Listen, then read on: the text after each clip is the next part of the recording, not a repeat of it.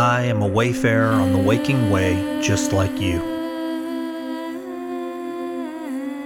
Years ago, in a time of despair, I was given cause to consider my small place in the whole of creation.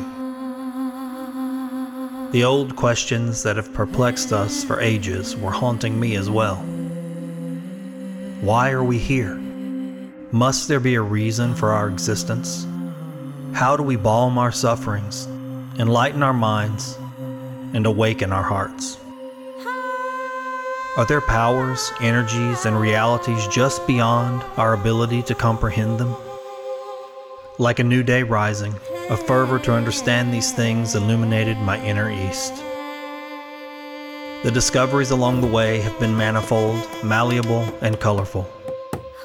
Like a kaleidoscope, the teachings and practices I have gathered continue to shift and bend, imprinting on the textures of daily life just as it is. My ministry arrives in the form of sharing this extremely personal, varied, sacred, ordinary way with you. Let us traverse this landscape together as siblings. I pray you will join me for a time. I am your brother Oran, and this is my witness to the wisdom cry of the Dawn Deacon.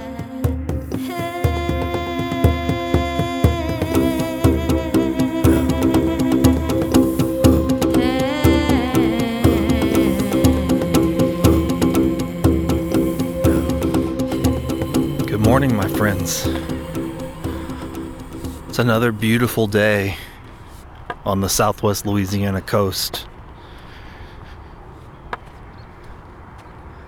We've had a string of them recently.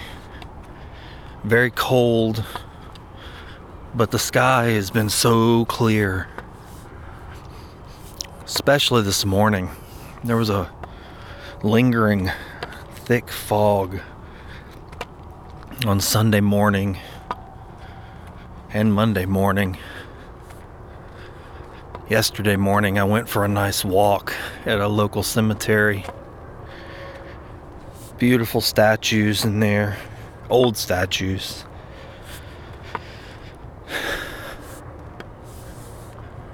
I was driving my son to school with intent to come back for a walk at a park that is on the way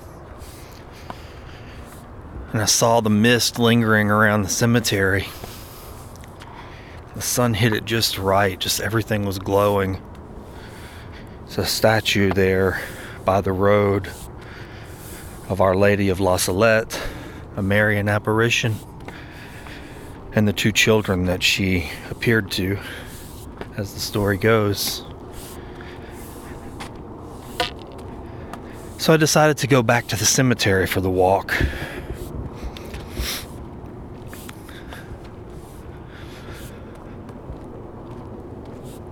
I didn't think of this until I got to the cemetery.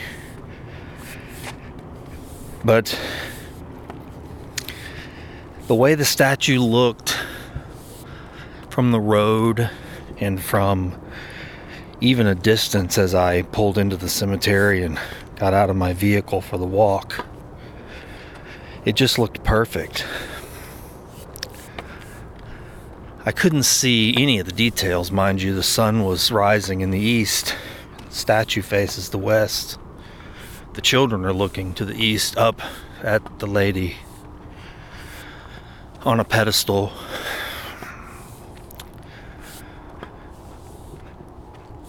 But it just looked glorious. If you follow me on social media of any kind, then you see pictures that I take quite often of images at sunrise. Call it light chasing. Waiting for the morning sun to come up and illuminate things in that beautiful, mystical way that it does, especially on a misty morning. And the way the light was coming through the trees and across the small ornamental vases at all of the grave plates, cast these long shadows on the ground.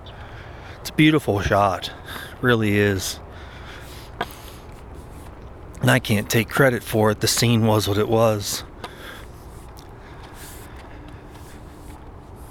But as I made my way through the cemetery and over to the statue, which I've, I've seen the statue before, up close and personal. But when I got closer, I was reminded that the statue is not made of any kind of precious material. It's just concrete and wire. It's been there a very long time in the weather. And when you get close, you can see that very clearly. It's not smooth. Her details, facial features, her crucifix, the roses that adorn her head. They've corroded and eroded, covered in green and cracked. Some pieces are missing. The children are missing fingers and pieces of wire sticking out. Some of their features are gone too. chipped paint from different times, I'm assuming, throughout the years that the statue has been touched up.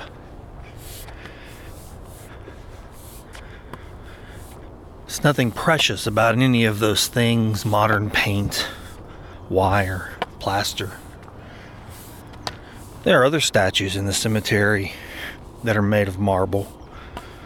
It's a beautiful statue of Sacred Heart of Jesus out there. It's missing parts too, but it is made of marble. The details and features are much clearer. But from a distance, through the mist, in the particular light, that statue might as well be a picture of something ancient and precious from some holy land in our imagination. At a glance and in frame, one could believe that they've been transported somewhere else, if not for the flames and exhaust from the refineries in our area, marring the horizon. But in the mist, those things can't be seen. So on my walk, I observed many things actually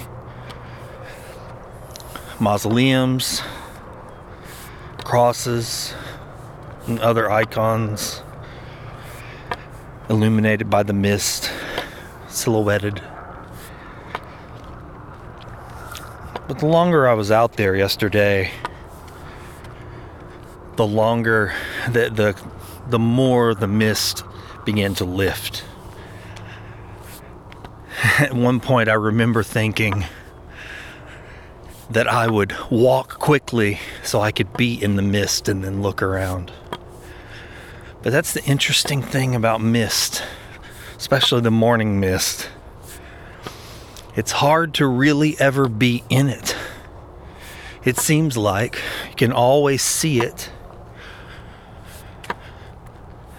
But when you try to get to it, it's like a rainbow. You're never going to get to the end. That's not how it works. And even when I am in the middle of the mist, the only indication is that I feel the moisture on my whiskers, especially on a cold morning like yesterday.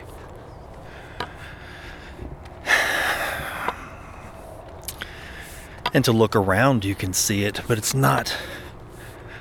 It's not something that you can really perceive when you're when you're in it.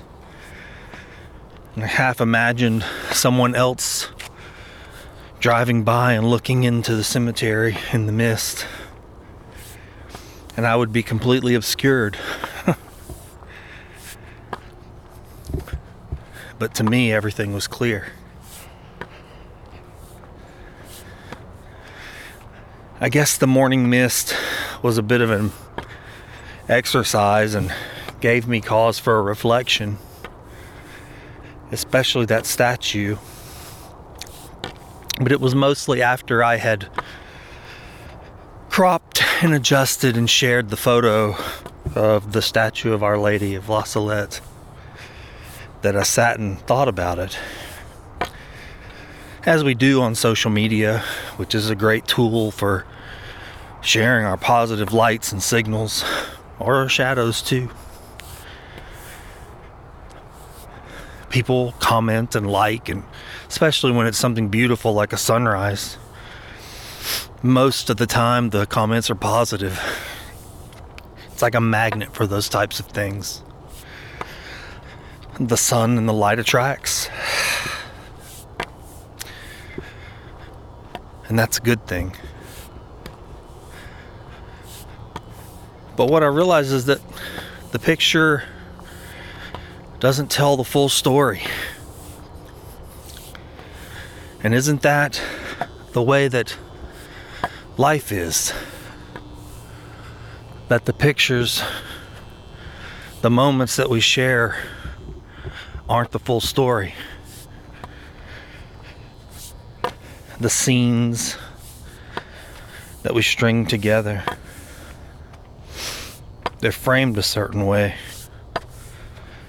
The details are missing, the cracks, the repair jobs, the layers of paint, the true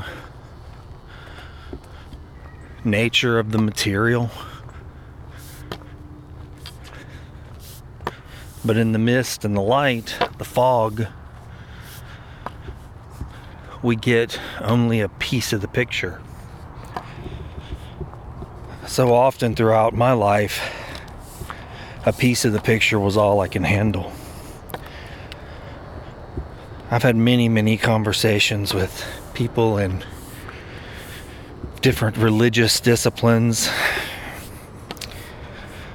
or just philosophies and perspectives on life. And I really can't count or remember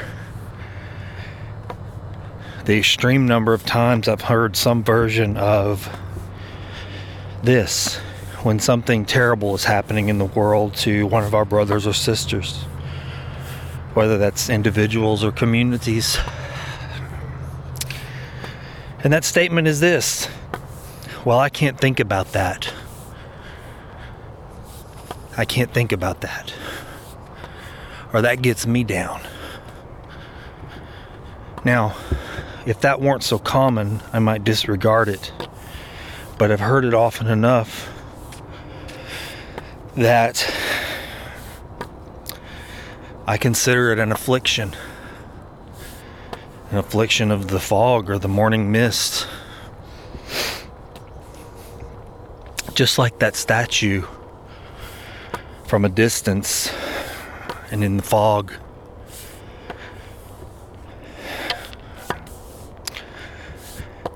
I could see it's that it was beautiful. It looked perfect. And the angle, the particular angle that I looked at it,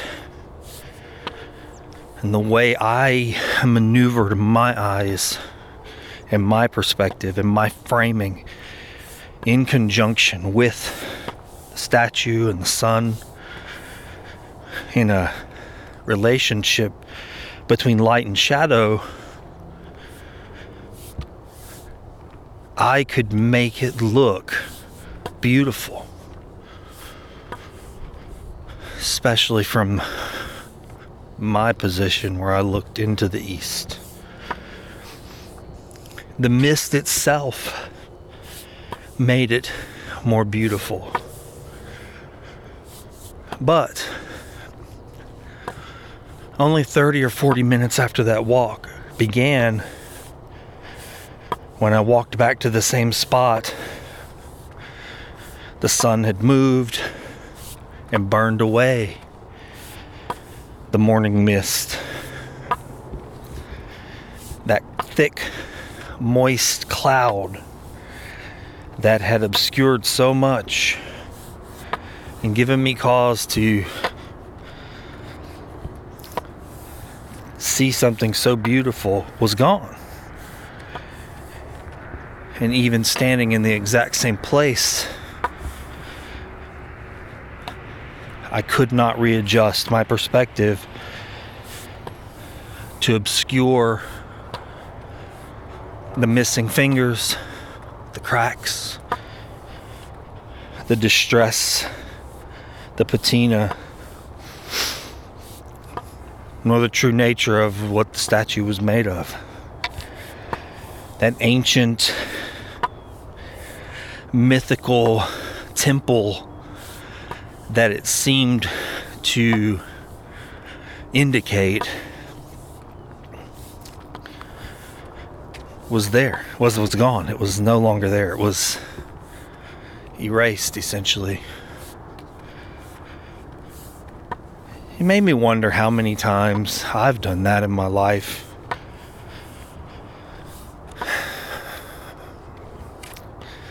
found beauty and glory the sacred when it was convenient when I was drenched in fog. And how many times did I walk past those same things that were perhaps sacred to someone else from a particular perspective or alignment and disregard them because it wasn't my angle or my time or my perspective.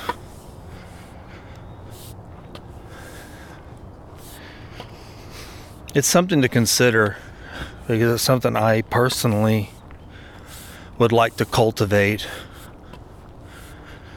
in my life. I want to be able to put myself in situations or points in space and time, not just in alignment with statues and stones and temples and stained glass, chasing that light for the perfect circumstances. I do want those things. I do want to cultivate them, but I also want to remember to look at those same things when the light isn't perfect. When the fog and the mist have lifted, when I can see the ugly things as beautiful, when I can see the cracks and the attempts to hold things together, the weathering, the suffering.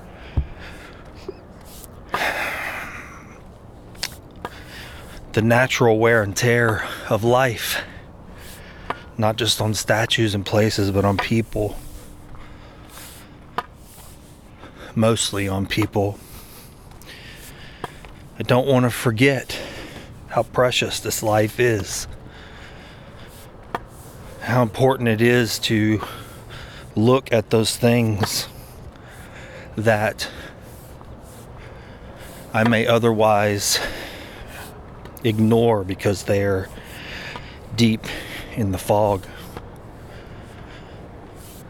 And I have to ask myself, where is the fog come from? Where does it come from? Am I the generator? Am I the one who places my own cloud over these things? And do I have the fortitude, the resilience, the stability a foundation in my spiritual life that will allow me to look at them and not be rocked to my core,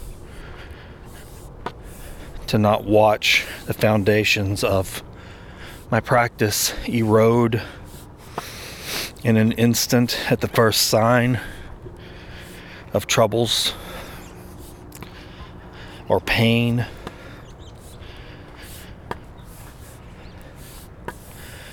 I don't want to sound like I'm attacking anyone who simply cannot look at the fungus and moss growing on the world the black mold that gets deep in the fissures. Because that's not what I'm saying.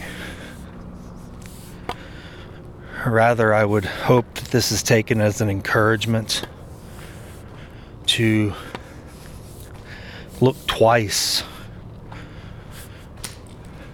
Find the sacred even when the when the mist is revealed things that are perhaps deemed profane by others from their perspectives.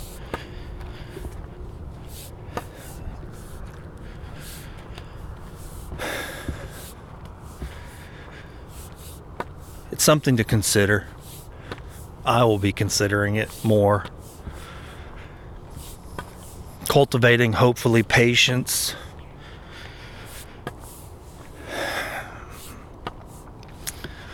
Patience to allow the mist to dissipate, to burn off in the morning sun.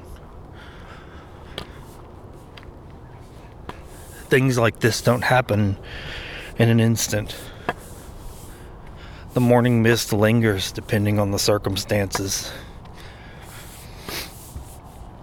But one thing I always have hope and faith in is the rising of the light, the light that will illuminate the fog and burn it away so that I can see clearly. I just hope I can retain that sense of sacred once it's gone.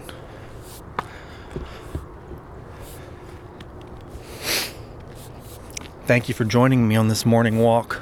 I hope it's been of use to you. May all beings have happiness and the causes of happiness. May all beings be free from suffering and the causes of suffering. May all beings rejoice in the well being of others. May all beings live in peace, free from greed and hatred.